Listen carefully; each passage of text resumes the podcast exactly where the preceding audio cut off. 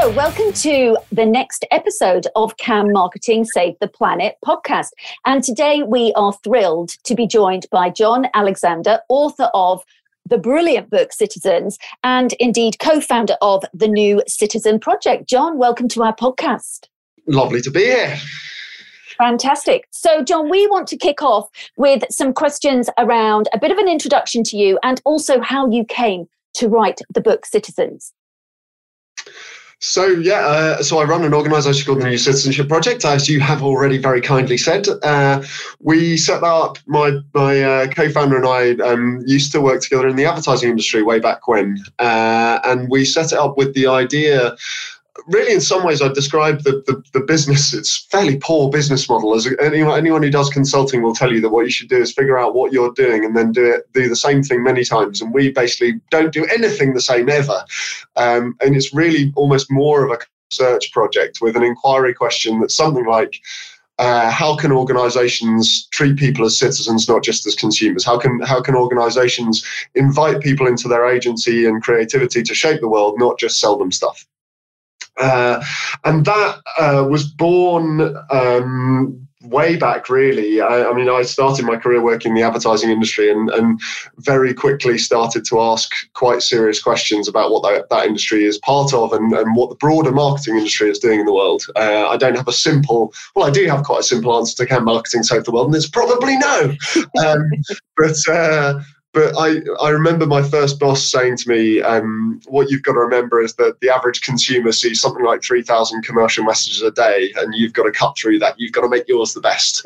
And I'm, um, I was, I was fairly happy with the, with the second part of that for a bit, and then I started to ask more and more questions about the first. Like, and ultimately came to this question of what what are we doing to ourselves when we tell ourselves we're consumers constantly? What are, and not just through advertising, um, but through everything from from advertising to, to the fact that we have measures of societal success that are called things like the consumer confidence index that, that the word consumer becomes kind of a synonym for people. Uh, and we think that that happens without impact, and it really, really doesn't. Uh, and and and I guess the I mean I, I, sometimes joke that if I'd written a if I'd written a book a little while ago, it would probably have been called or started an organisation. It would have been called the Consumer Doom Project, and, and it wouldn't have been terribly joyful.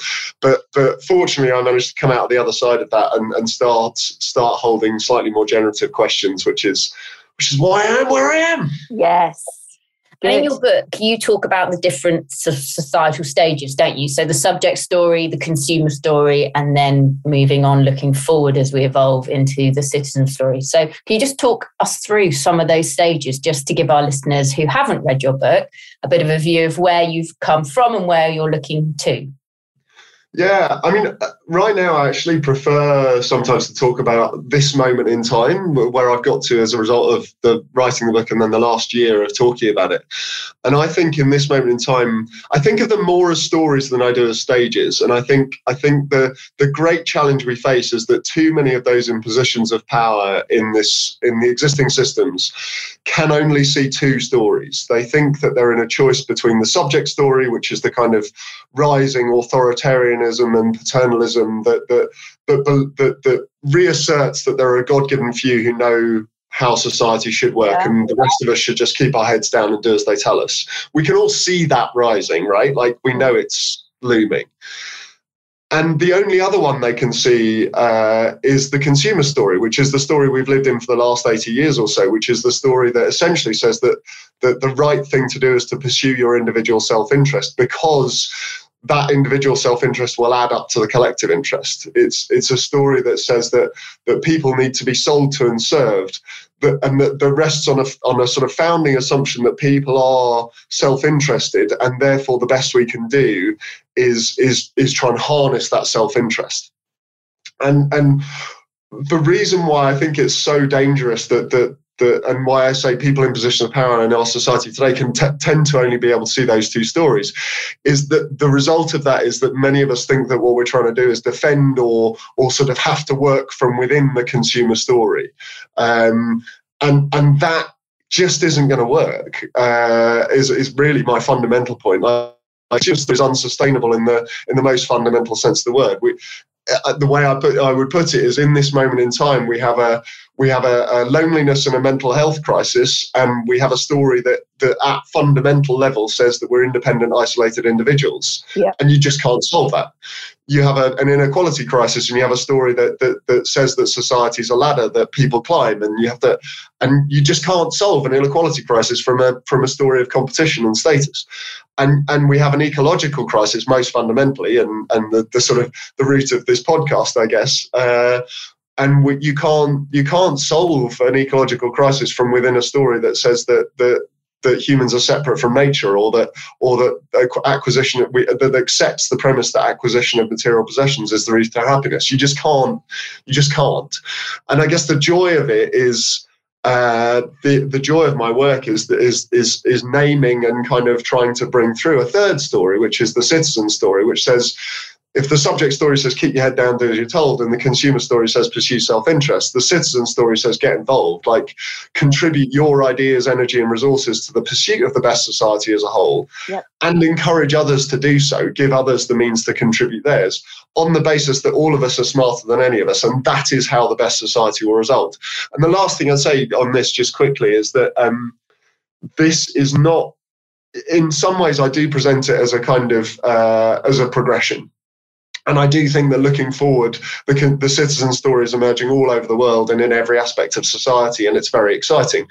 And I would also say it's a very, it is the oldest story as well. Mm. Actually, like predating the subject story, which itself has been around since 2500 BC, and King Sargon of Akkad, which is a whole little teaser that means you have to read the book to find out more.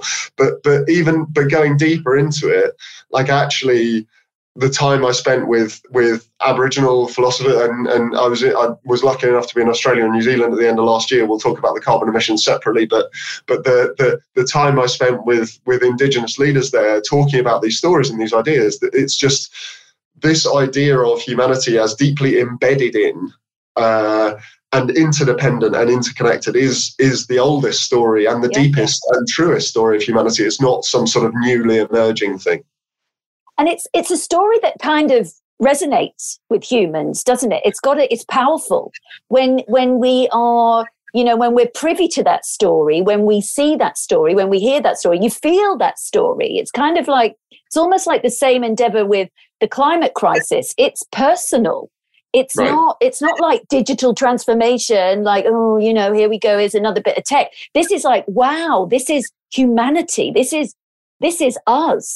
And and it does connect and it does resonate deeply with people. And of course from a marketing you know perspective i mean even you talking about consumer consumer i mean it just feels i just want to shrug it off my shoulders. It feels like ugh you know it's not it's not a nice word is it? And yet we've normalized it and it's become it's become something that actually really is almost like a wedge between who we really are and, and what we're really all about and what we're doing. So, given that marketing has had such a big role to play in that consumer story, because it is just a story, you know, you're right, it is just a story. Where, what do you see marketing's role as in using its skills, its creativity, its influence? You know, if we've driven one story to mobilize people in a direction. What's possible to mobilize people in another direction? What's that going to take? I, will I'll come to that in a, in a second. I guess the first thing I, w- I would say is actually that, that there is some humility required, first of all. Um, and I think that the I think the single biggest thing that actually the, the marketing industries, creative industries, uh, commercial creative industries could do would actually be to to to give people some space. Um, there's the, I remember I, I, I co-authored a, a, paper back in 2011 um, with a guy called Tom Crompton who now runs something called the Common Cause Foundation and, and Guy Shrubsole who's doing some really interesting work on access to land around the United Kingdom today. So it's quite a long time ago, but we've gone on to interesting things. But one of the quotes that we came across in the research for this paper um, on, on ethic, ethical questions and advertising, one of the quotes we came across was um, uh, a marketer who said ubiquity is the new exclusivity. We don't know where the consumer's going to be anymore, so we have to be everywhere. And and like I think, I mean, I, would sort of put that together with this thing about 3,000 odd commercial messages a day. And by the way, the latest ethnographic estimates are anything up to 10,000 a day for certain cohorts in certain countries.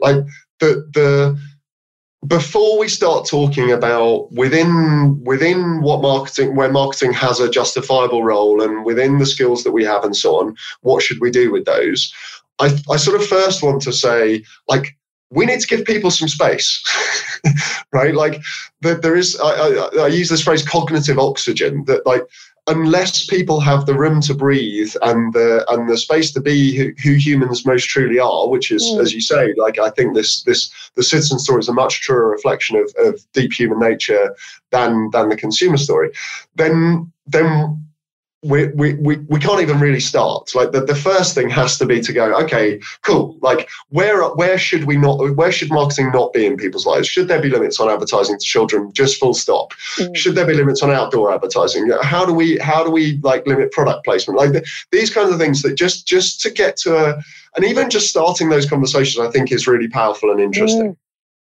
Yeah, and, and, actually, I think it can be in the interests of the of the of the advertising and marketing industries because like when advertising and marketing when the whole of marketing becomes a kind of end of pipe like sales thing like yeah. trying to it's like where's the yeah. creativity where's the joy yeah. gone in yeah well it's kind of become just keep throwing spaghetti at the wall and hope some of it sticks hasn't it i mean it's just right. it's, it's just so so relentless um, this idea of right person with the right message at the right time has kind of gone way out the window with all our hyper targeting and, and our, our, our overstimulated um, activity. Uh, and so, and so, yeah, so, so, you know, what is cutting through i would i would say uh, what is cutting through is a really good question And my response would be the aggregate impact is cutting through far more than any single message. And the aggregate impact is the sus- yeah. sustenance of this narrative of, of people as consumers. Yeah. I, I, I, I, I sometimes go as far as, as as drawing the analogy between consumerism and religions, right? Like that, that, like this is a call to prayer that, that we're putting out thousands of times a day, yeah. and and what that does to what we what we think is possible, what we can imagine for ourselves, is really is really powerful. So, but let's let's sort of hold that. Like I yeah. I'm, I don't. I don't need to kind of over batter that point. I do, I do want to make it because I think it's really important, and I think it could be a really I, have been talking to the guys at Creatives for Climate, and they're they're sort of uh, building a building a conversation around this and start to think how do you make a creative opportunity actually out of a campaign from within the marketing industry to limit where marketing is in people's lives, and I think that's really really interesting and joyful actually. Yeah. Was um, that case in in Brazil where they took all the outdoor advertising away, yeah. and everybody was so much happier? Um, there's, there's, there's been loads of data on this. In Grenoble in France, they did it. Uh, Sao Paulo is the one I think yeah. you're talking about. In the city of Bristol, there's been some really interesting kind of stuff. There was a lovely uh, little campaign uh, a couple of years ago where, there were an organisation who called themselves CATS, the Citizens Advertising Takeover Service, took over all of their advertising sites on a on a London Underground station and replaced them with pictures of cats. Oh, like there's like there's fun to be had in this. Yes. But there's a serious point underneath it that says like, do we? Isn't there something more that we are and want to be? Um, and so that's that's like I say, that's kind of point one. If I step into your challenge of like, okay, so how do we how do we really what's the what's the what's the positive role? What I, I think there my um my answer maybe i can just tell you briefly my favorite story from research for the book because I, I, think this speaks to this to what i yeah. think the role of marketing might be or the, the skills of marketing might be. And the, the story is actually the, the transformation of the taiwanese government over the over the last 10 years. But but really like coming up to date it's the it's how that how the taiwanese responded to covid when it hit. And there the taiwanese government response was characterized by the three principles fast, fun, and fair. Uh, and what they essentially did was they, they, they crowdsourced the entire national response. That the president at one point made a speech where she effectively said, like, we, we, we don't know how we're going to get through this, but we do know we'll get through it best if we if we if we tap into everyone. They set challenge prizes for people to to create apps that would track case outbreaks and face mask availability and these sorts of things. And they also and made all the data open. And they also um, set up a phone line where any citizen could ring in with ideas for how the country's response could be better. And my favourite story within the story is that a six-year-old boy rang up and said, uh, "The boys in my class don't want to wear their face masks because they're pink and they think that they're girly. So you need to do something to make pink face masks cool. And I think you should work with the baseball team." And uh, and the, the, the joy of this is three days later uh, they apparently had the, the half the Taiwanese baseball team, the little boy and the president on the national televised press conference, resplendent in their pink face in masks. their pink masks. Love it. And you're just like like it's just such a like it seems crazy in a lot of ways, and and and sometimes even when I'm telling the story, I start to doubt if I'm telling the truth, but I am. but the the the point, the serious point in it is like who knows best how little boys' minds are working and dealing with these challenges yeah. than another little, little boy? Boys. Right? Yeah, like, exactly. Like the, the, there is a and and that that logic applies throughout. Like if we could use these skills, if we could start from a place of respect and uh, and and and belief in the agency and the creativity of everyone in the society, and use the skills of marketing from that perspective to invite people into their agency to hold the space for the, for, for, for that kind of contribution that, that people are capable of making, then I think we can do really fascinating things. I'm not even sure it becomes called marketing anymore yeah. because, because it's not it's really, not, isn't it? Yeah. Yeah, we, we, we've, not really transacting. So we started we started down that road and swiftly reversed up it because we felt that maybe we, you know, as all as all marketers like to do, they do love a rebrand, don't they? And they do love a new set of titles. And Michelle and I uh, debated at the House of Commons that there wasn't yeah. so much a skills gap in marketing, more of an identity crisis. If we didn't make up so many roles, maybe we would all know what we were doing and people actually understood what mm. marketing was. So it was it was an interesting debate to be had. But you, it's interesting how you talk about. Um, uh, Bristol there, and Bristol being one of the well, it was I don't know if it still is the vegan capital of the world, um, and, and, the route that they went down to do that was you know a, a two or three pronged approach, wasn't it? Whereby they had protests on vegan values and the importance of vegan values. They had the chefs in Bristol who uh, put their put their vegan dishes at the top of the menu as opposed to on the back page, bottom right, spoke about them as if they would speak about any other dish, and then opened up forums where communities could have discussion around them. And, and people naturally then just gravitated because they weren't being broadcast to, they weren't being told what to do.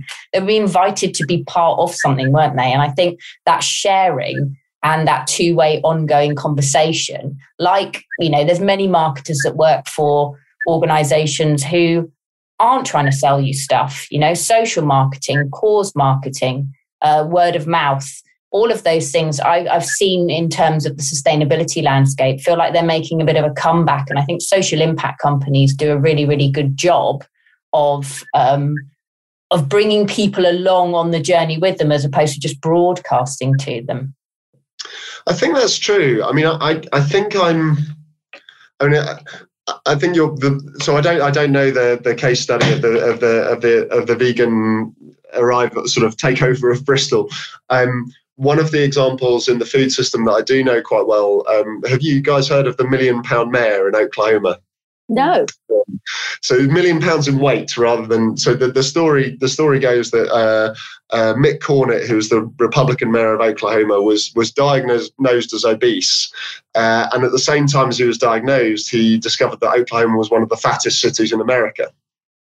And so his response wasn't to say, I'm going to go on a diet. Instead, he said, let's go on a diet. Like, let's, let's try and lose a million pounds in weight together. Let's, let's form kind of weight loss groups and let's invite ideas as to what we might do. Yeah. And let, and, and, and, and sort of the, the, I think that at one point the CEO of Taco Bell came into the city and changed them and like talk, had a discussion with citizens about changing the menu and this kind of thing. I think the which I really love and I think sounds broadly analogous. Uh, ultimately, they ended up uh, holding a referendum to introduce a penny, penny in, the, in the dollar sales tax, the revenue from which would be hypothecated for investment in healthy infrastructure. And I think they used a kind of participatory budgeting mechanic to allocate that that revenue. So the the the interesting thing about this, though, I think it's where it gets really exciting isn't where these things are even sort of like positively marketed. It's where people are actually treated as participants in the process. Yes. Yeah. 100%. Um, and and i think that that's something i think we need to we need to focus in more. I've been i've been doing some work recently uh, on trying to hack the what what's called the four P's, you know, the, the marketing yep. mix, net price promotion. Because I th- I still think that um, even when you accept that what you if, even when you in your mind you go i want to we want to treat people as citizens. We want to we want to speak to their agency. We don't just want to sell them stuff. The the mental models and frameworks we have to plan with and think with still actually derive from the consumer story. Oh we'll send you ours. We've hacked it nice. I'd like to see it. Yeah. We've we've got seven. So we yeah, we've got seven and we've well, the seven P's because when we turned into a service industry rather than a product industry in the what, 70s, um, that became much more we stretched that out into a 7P model. Marketing did, you know, not Gemma and I. And so that including service and physical evidence and um, and so we've added those elements into the mix and then we've stretched it out with a responsible lens. And, and the big lens when it comes to product is exactly about how do you give people a role? How, what's the role they play? So, in the same as you're saying, it's kind of like, how are they part of this? How do they contribute to this? This isn't you pushing out product. This is, it's collaborating and co-creating mm. with audiences. So you get solutions that actually matter rather than solutions that you think that matter that may miss the point catastrophically but you're going to market the hell out of them anyway because you've now got product that you need to shift. So when you think about it that is such a wasteful process. It makes so much more sense to do something collaboratively and go to the six year olds and say hey what, what is this problem that we need to solve for you how can we collaborate here? And I think with technology that we have now, and you know, there's kind of no there's no barriers for organizations to be to be doing that at scale, you know, and learning. Um, so yeah, so we've stretched it out. You can have a look at, at our positioning on it. But yeah, absolutely. I, so I mean, for what it's worth, and for sake of comparison, I, we've I've, uh, we've kind of contracted it down. So we're, we're, we have got our we've got three P's now, uh, and we talk about um, purpose, platform, and prototype. Okay. So so the questions we're asking are, what's this organisation really trying to do in the world? And actually, what's this organisation trying to do in the world that's so big you can't it can't do it for people? I think that the the shift yeah. from for to with is a really critical one. Yeah. Um, the platform principle is, is then going what, how does the what, what are the structures and processes the organization creates to make it meaningful and joyful to be part of that work mm. we choose the words meaningful and joyful really deliberately because yes. we're not saying easy and convenient no um, because easy and convenient comes from a mindset that says people are lazy and selfish and so we have to make it easy and convenient meaningful and joyful comes from a mindset that says people are creative capable like yeah. caring creatures. We need to make it something yeah. that they want to be part of. Yeah. And then the prototype one is really just saying, like, you can't flip a utopian switch and transform an organization overnight, but you can build the energy. And I think if you, like, we've been working with that model with all sorts of organizations, but I think you can hold it up, for example, to the Taiwanese government. And what they were doing yes. was saying, like, we don't know how to get through this, but we, like, the purpose is to get through this, but we know we'll get through it better with your Together. involvement. Yeah. The platforms are things like that, the phone line, the challenge prizes, yeah. these sorts of things. Yeah. And the iteration of it is is an incredible power, incredibly powerful part. And I, I, I think, I mean, we've been having some really interesting conversations recently and starting to kind of brainstorm with different organizations. One of one of the what organizations I would love to uh, play with these ideas more deeply with would be the BBC. And and you, you like you hold you hold up purpose platform prototypes to the BBC, you go, what what really is it trying to do? It's yeah. not just trying to create content for consumers. It's not just yeah. I mean, the language of inform, educate, and entertain is a bit like paternalistic subjecty in my mind. But if that organization were really to go like how can we create and recreate and continually reinvent british culture with the british people yeah like that could be super cool really yeah. exciting and would be something that netflix and so on couldn't do yeah so i think I guess that's a, that's the sort of direction I'm going, and maybe maybe I guess I'm I don't want to be the guy who's like I'm saying something different because maybe I'm not. But I but I do think this this idea of starting from people as citizens is like it does go beyond like nudging more sustainable behavior or, or kind of Yeah. like not hold, holding this but like putting the putting the information more visibly it's like Yeah. no no no let's hold the questions Yeah. consciously together does that make sense It Yeah. does. And I think, you know, it's almost, you know, it's you, it does make sense. And I think it's bold and it's transformative and it's systems change and it's without doubt where we need to get to and go to. The transition to getting there, I do think there's going to be these nudges and these bits and pieces because you know, I love the point that you're talking about joyful and meaningful. You know, Gemma and I are still kind of at the get inconvenient and uncomfortable. Um, and I think that, you know, this is there's there there is this element of um, we know we need to get there, but I think getting there realistically, um, I mean, I don't know about you, Jon, with the organizations that you're talking to, but you know, for some of the organizations that we're speaking to, you, you know, the, the transition just just isn't moving anywhere as quickly as it needs to be moving. I mean, we do feel like kind of Dr. Mindy, you know, kind of going in and terrifying people. I mean, I, it, it's it's you see, you know, you have these talks, you show a video about you know what's going on, and it's like everybody's kind of startled rabbits uh, in the headlights, and it's kind of like the curse of knowledge is a is a dang- it's not a dangerous thing it's a wonderful thing but i think in you know if you're immersed in this landscape which you most definitely are and you you know this is something that you've given so much of your time to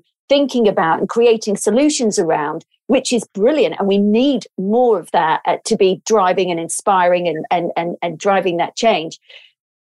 For those not in that space not thinking about this it's it's really kind of it, the just the progress just isn't there and and that's what is you know what what's that tension of that's definitely where we need to get to but but where are we now I think I feel like I want to I want to say something about the difference between incremental and transformative change Okay. here. Like I think um think too much of uh, sustainable marketing, the, the sustainable marketing kind of conversation at the moment is kind of within frame, uh, and and and by not challenging those sort of deeper foundational assumptions, of like who are who, who what is our understanding of humanity? What's the what what are we what are we actually here to do? Are we are are we here to drive as many transactions that are that we know are better or not? Or are we are we here to do something deeper and more fundamental than that i think i think the prob for me the way i see it that the the, the the difficulty we face is that too much of what we're talking about is asking for incremental change. Yeah. Yeah. and it's just not commensurate with the scale of the challenge i'm afraid. It's not. and and it's only when you and i guess I, like like actually the transform transformative changes is, is is in many ways easier than incremental because i think we've there's a thing about like we've sort of you could argue we've kind of got to the point where you know incremental change is the kind of marginal gains thing yes right like it and- is. and, yeah. and, and and you get to the point where actually it's really like it's really hard to find the next little bit of the market that wants a little slightly better thing. And and and and actually like stepping back and going what if this whole thing is about inviting people to participate in purpose Yeah. not just about trying to create markets for slightly better stuff like and actually what if that is an easier step than trying to persuade another portion of the market or whatever against their Yeah. like the i i i'm trying to trying to think of a way of fra- framing it that, that sort of makes it more tangible i guess i mean the, the thing the moment that really drove me out of the advertising industry was um, was actually working on what I thought was going to be my dream brief, which was which was a, a brief from Unilever back in 2010 that was about sort of get people to to look for more sustainable palm oil in, in products. And, and at that time in 2010, there weren't many of these briefs around, and we were trying to do sort of sell greener stuff. And I'd been working on Eurostar and Train Over Plane and all that kind of thing and and this brief came in and it was kind of interesting it was like they, they really wanted to speak to people they seemed to want to speak to people differently and in the end the ad that got kind of mandated actually was a glorious picture of the rainforest with the line, What you buy in the supermarket can change the world. Small actions, big difference. And it kind of killed me. Mm, but it right? me too. right. And it, but it's still so much of what is is in this space. It's like and and and the danger I think of it is that is that we all sort of know that this is a sort of this the actual message here is shush little people just go shopping. Yeah. Uh, the the grown ups will fix it for you, and and it is that that needs to change. And actually, like I don't think the I don't think it's that difficult to go there. I think it's I think the reason it's difficult is more because it's like it's actually asking marketers, clients agencies to step out of a kind of hero complex where they think they can create some kind of new Eden where the only products are green and and step into a place where where you acknowledge uncertainty. Say we don't we don't like the taiwanese again like say we don't know how to do yeah. this. Like yeah. no one knows exactly what a sustainable future will look like. Don't pretend you do. Yes and if we can hold that uncertainty and go we want to we want to create it with you like like let's do this together I think there's a hugely generative space to be in, but I do think it's a fundamentally different mindset. Does that make sense? It does. Yeah, absolute sense. And I guess the question is is how do we get people to believe that collective action and participation can deliver positive change when everybody is so dis- either distracted or overwhelmed or feel that nothing they can do is going to make a difference? Yeah, I mean, uh, for me, this is this is this is a place where the skills of marketing have a major role to play. Like the storytelling that can and needs to be done. Like I feel like such a kind of lonely voice sometimes. Like, how am I the only one telling the freaking story of the Taiwanese government? Why why is no one else standing on the rooftops talking about what happened in Grimsby last year, where an organisation called East Marsh United that started with litter picks four years before on the on basically the worst street in the worst neighbourhood in the country now uh, then got to a point where they, they raised £500,000 in a community share offer, bought 10, uh, uh, buying 10 houses and refitting them using good local jobs and creating a sustainable revenue stream for the rest of their organization.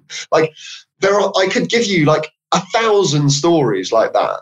Yeah. that are happening. Where are those stories? Yeah, I mean that's that's what we need. You know, those are the stories that that need to be shared and communicated that inspire progress that inspire because i mean when we did interview um, philip kotler you know one of the things he was saying is there just aren't enough exemplars. We just don't yeah. have the exemplars to be that are raising the bar for everybody else. And you know what what he talked about was a, a, different revolution, a revolution of the social impact businesses that hopefully are going to come through.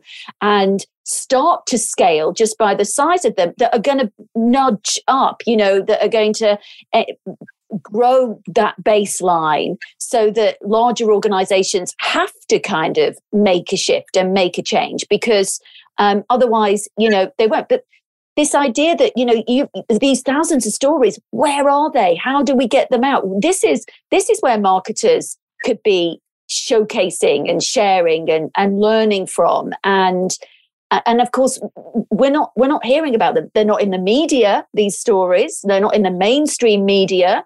You know hello bbc you could be doing a lot about that. Um, so you know where where do people access this? I mean that's what i'm saying. You're in this space seeing this championing this living this. How do we get it out so it becomes business as normal life as normal citizenship as normal? But uh, and i guess what i'm what i think i'm saying is i think there are so many organizations like uh for various reasons, I've been thinking. I've, I've been thinking a lot about Nike recently, and like Nike's original original purpose of like unleashing the athlete in everyone. Like that's that's the kind of purpose you could do with people, and you can and that could have a massive. But you don't. But that that would require a very different business model of fulfilling that purpose, right? Yeah. In, in, in the consumer story, they've become trapped. I would argue in in in in like impossibilizing athletes in order to sell products by association. Like that, I mean, the Air Jordan shoe is is a, yeah. is arguably the perfect example of that. What what these sorts of stories that I'm talking about do is they possibilize. They don't impossibilize and sell by association. They possibilize and involve and enable by inspiration, right? Like, yes. It, and that, this is what I mean though by a kind of transformative shift. It's not I, I, I, want I want Nike's marketing team not just to be saying like how do we sell greener shoes, how do we like how do we change this for our customers so so that so that they have less negative impact on the world. I want them to be going like, how do we unleash our customer yes. base? How do we yeah. how do we relate to our customers sources yeah. of and participants? And that and and I think I, I, guess what I'm saying to you is I, I, I, I, I accept the premise that this isn't happening yet. Yes. But I think what I worry about is that the the the, the kind of the the sell greener stuff, the kind of the the the position it better, the, the and so on, is is an incremental shift that actually isn't commensurate with the scale of the challenge. No and distracts us from the need to make the transformative shift. Yeah. So I, I mean, I'd love to argue this direct with Philip Kotler. It'd be fascinating because he might beat me, but but it, but it is. Agree with you. He'd agree. He'd with agree you. with you. He was He'd very much in agreement when we yeah. interviewed him for the podcast, and you know, yeah. we talk about the fact that selling. If you just continue to sell a greener version of what you already had, it's just substitution, isn't it? If we don't fundamentally change the behaviors and our our obsession with instant gratification and the feeling that if we the more we buy the happier we feel which we don't, don't, feel happier. We know that when we buy more. Then we we are not going to make that huge transformational change that we so desperately need. So i think he would agree with you. I guess maybe the thing i'm and I, i'm trying to figure out why i'm like trying to distance like i think i think it maybe does come back to this thing of like actually i'm I'm kind of about business becoming less important, less critical as well. Less less critical in the sense of less essential, yeah. like less central. Um, maybe the most exciting thing I'm working on at the moment um, is uh, a campaign called the People's Plan for Nature. Um, this, so so we found out basically that David Attenborough's got a new documentary series. First episode uh, is airing very soon. Probably even by the time this podcast goes out, it'll be on air and and around it we base we as the new citizenship project worked with rspb wwf national trust brought them together to hold the space for a big participatory democracy process which involved an open idea call and st- gathering stories of community action all over the country and then a citizens assembly. So 100 randomly selected citizens brought together for four weekends over four months to digest and form a set of recommendations and the idea of the whole campaign is that when the Attenborough documentary is on air, this plan, this people's plan, the recommendations out of that citizens assembly will be published. And and the hope is that the the, the Attenborough documentary will essentially co- conduct electricity into them. Now that is that to my mind is is kind of different i think to saying uh, it, it's still marketing right really? It in is. the sense is where it's where communicating with people yeah. meets society. Like it's it's uh, it's where organizations meet society. But it's really different because like the marketing teams at the WWF, RSPB, and National Trust have seen each other as competitors, and like, and and even if they are social, essentially social businesses, they have they haven't collaborated in yeah. that sort of way. They haven't collaborated with their customers. They've seen yeah. their role as being to sell visits to their places or or or subscriptions to their or regular donations. Yes. In order for them to then do the conservation work for people.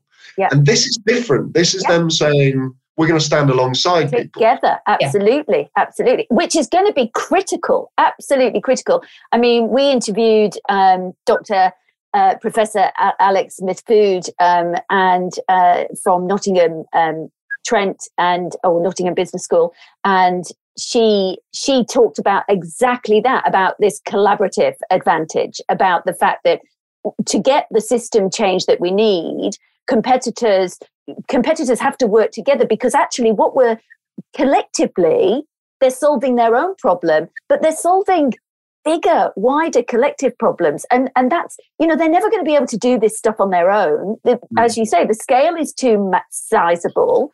Um, and why would you even want to?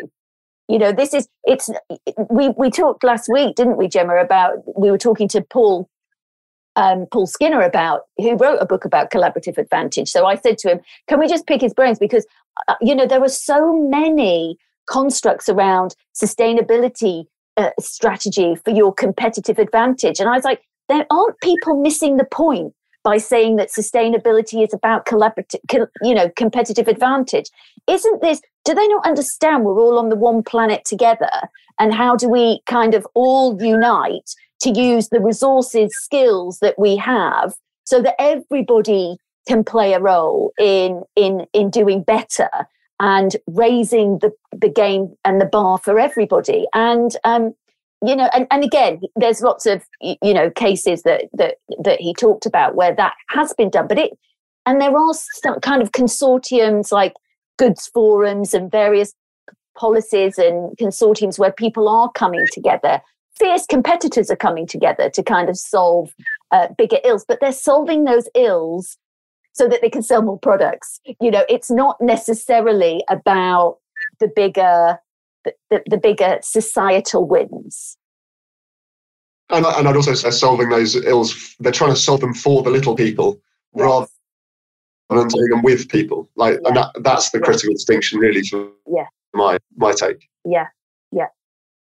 Well, I, I think we could probably debate and, and talk all afternoon about this, um, and I think that we we agree on on a lot of things. But Jon, we like to ask our guests, and I think I know your answer to the first question anyway, the same three questions to all of our guests. And our first question is Can marketing save the planet? Can that be my answer? Um, no, no, no I'll, I'll, take it seriously. I promise. No, I, I, I think um, I would, I would obviously say no. Like, I think, I think marketing uh, but but the people working in marketing can play a very can play a series of important roles. I think I think I think there is some humility required first of all, and then I think there is something about and then I think that humility continues into seeing people differently. Maybe actually, there's one thing I would love to share with you. Um, I'm really obsessed at the moment with the work of an Aboriginal philosopher called Tyson Yunkaporta, Porter, who wrote a book called Sand Talk How Indigenous Thinking Can Save the World. Mm. And he closes the book with this lovely thing where he says, um, the, the, the, the way of thinking, the, the, the, the process of thinking that will lead to genuinely sustainable solutions is a four step process. He says, respect, connect, reflect, and only then direct. And he goes on to say, like most colonizer logics take this take these steps in reverse they start by imposing a direction that has been designed without any contact with the community or the like direct yeah. contact or engagement with the community in question then when that thing doesn't work they reflect and try and figure out yeah. what's gone wrong only then do they connect with the people in that community and build the relationships. And then they and then when they get to the point of going back to the city and uh, and, and they get they go with tears in their eyes having developed this deep respect for the thing that they've trashed. And and he says and, and this thing uh, and the, the, the idea of this process in the right order is like you start from respect and love yeah. and like yeah and and to my mind that does come back to the citizen consumer thing. Like if you start from the idea of people as consumers you're starting from a fundamental position of disrespect yes. of people. Yep. Dehumanization of people. And and so you have to start from that that that place of respect. And then you connect like you build the relationship you involve them. Like and then you and then you figure out what you might do together and then you do it. Yep. and that is in a way i feel like i feel like respect connect reflect direct might become like the sequence of the reinvention of marketing, right? Like, yeah. and, and if if the if marketers can embrace that kind of, and it's back to transformative versus incremental. This is the longest answer to this question you've yes. ever had, so I'm yeah. going to shut up. It's probably not, but uh, but it's a brilliant one, so we love it. So thank you. The next question for you is what do you hope business looks like? Well, I suspect, yeah, okay. What do you hope business, oh, we're going to go again, aren't we? There's more hilarity. Um, what do you hope business looks like in 10 years' time? I think I hope it looks like a more uh, a more humble partner to government and to community. I think I think the, it needs to make space for those two things both to become uh, stronger in our societies in order for us to get to a healthy place. And finally, if you were to give one piece of advice to someone getting started with their citizen journey, what would that be? Did you just change that question? Is that is slightly? That... We're allowed to do that. You're in charge. Um, but I, I have this little three step. I mean, really, it's respect, connect, reflect, direct, right? It's Yeah. uh, but, but but I uh, the way I often think of it is like first decide what you what what community you want to be part of, what community you want to contribute to, then find the others like and then and then decide what to do together and that and that really is the same thing but it's the it's the idea that says like I am part of these things. I, I'm not going to figure out a solution from outside of engagement with the other. I'm going to figure out. I'm going to. I'm going to play a useful. I'm going to play my role. Yeah. I'll find my place in connection to others. Yeah, and Seth Godin said similar to us when when we interviewed him. He said, if the room doesn't exist, create the room and, And get bring- people in there and bring the people in and and and and you know and have those conversations. So. Yeah. And, uh, and and I guess the thing, and I don't know if he went here as well, but I think the thing I'm maybe saying as well is like, and then do the sense making and the decision making with them. Yes. Don't do it for them. Don't make sense of people. Make sense with people. Yeah. Yeah. I mean, it makes so much sense, doesn't it? I mean, that's how relationships are. That's how, I mean, why wouldn't you do that? That's where, that's where the gold is, you know, within each other, isn't it? That's the, the gift we've all got. Why are we not tapping into all of that? It's that little boy, right? Like the the, Yeah. the Taiwanese little boy, and and the the number the what changed as a result of that, and Yeah. all the other ideas that came forward. Like if you if we can hold the space for that, Yeah. I I truly believe like people. I think I think most people are hungry for an approach for a moment in the world we we have today where someone has the courage to say we don't know how to do this, yeah. but we do know that we need all of us. Yeah. I think that would just go down so powerfully. Yeah, and, and just on that, you know, this idea of marketing, then, you know, just to kind of round up with this, you know, the goal of marketing, the role of marketing, where marketing fits. I mean, going back to good old fashioned marketing, you know, when I was being trained in marketing, it feels like 100 years ago, um, it, it, you know, we talked about hearts and minds. You know, this wasn't about throwing enough spaghetti at the wall. This was about really connecting with people's not how much they wanted to spend, but with what was going on in their hearts and their minds. And and that was really the point Gemma and I were debating in Parliament that marketers have forgot that. Um, that that we've, we've kind of we've we've lost our direction and and for us, you know, why we wrote sustainable marketing was to really put that stake in the ground to say, hello, wake up, you know, how are you connecting with people? What are you doing um, around that? Or are you just creating products that nobody even needs or wants? You know, it's not in their hearts, it's not in their minds, but we're just throwing enough and we're creating this enough stimulus and desire uh, and you know keeping up with the joneses this false kind of uh, idea that that's what that's what success looks like I think that's I think that's right. I mean, I I think I, I like the I mean the hearts and minds thing does also relate to that respect, connect, reflect thing. I guess it's then again I want to push for and and their hand and like and their hands. And their like hands, how do we yeah. like how do we get their hands involved as well? Yeah. Like Yeah. how do we face these challenges together? And and and the skills of marketing, the skills of community. One of the ways, maybe this is a good place to end. One of the ways we articulate um, one of the other ways we articulate our, our inquiries, the New Citizenship Project, is we say, um, why is it that consumerism is made so creative and energetic, and participation is today allowed to be so deeply dull?